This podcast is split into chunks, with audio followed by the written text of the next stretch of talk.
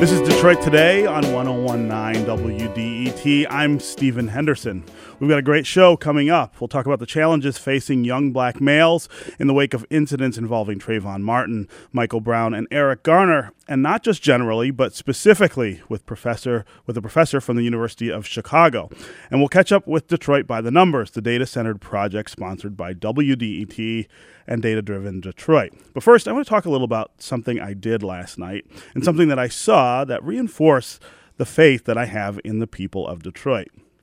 I went to a meeting held by Citizen Detroit, which is former City Councilwoman Sheila Cockrel's effort to put Detroiters through decision making exercises designed to increase their understanding of complex governance and finance questions.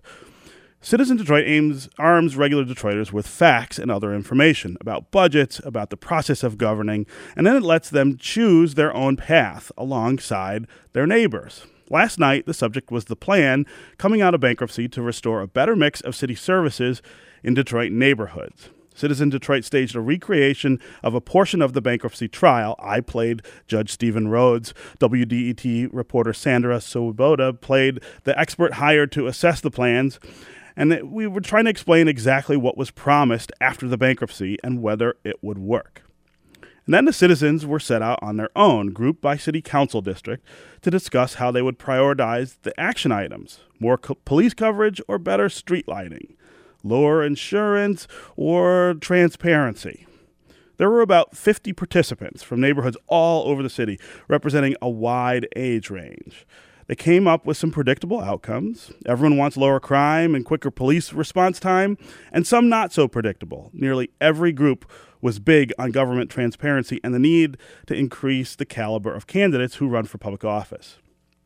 But more than any one decision, what stood out was the process and the earnestness and vigor with which neighbors were working through a complex set of problems and dense information to come up with ways to make their city better. Get involved, work together, talk to each other. Bankruptcy and elections and political activity are all really important.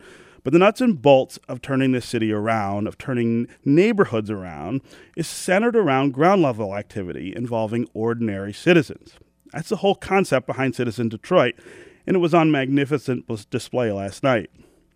Anyone who cares about the future of the city, whether you live here or not, should be inspired by that individual, ordinary drive, that willingness not just to identify our problems, but to work at the most basic level on real solutions. Toward the end of last night's meeting, a 75 year old woman stood to talk about her group's priorities for her neighborhood in northwest Detroit. She talked about the city owned house across the street from her, the one she can never get them to tear down. She talked about how her children, now adults, won't even live in Detroit and don't want her to stay here either. Then she said, But I ain't going nowhere. I ain't never leaving. Her statement was as much about the fervent resolve to fix things as it was to stay. As long as the city keeps people like that, there's a chance to make things better. There's hope. If you want to find out more about Citizen Detroit, you can go to their website at focus, that's F-O-C-I-S dot wayne dot edu slash citizen Detroit. And if you go to the WDET webpage, under the Detroit Today tab, you can find my March 23rd interview with Sheila Cockrel, the founder of Citizen Detroit. In a minute, we'll talk with two ex- we'll talk with an expert about how things might be changed and made easier for black males in America. Stay with us.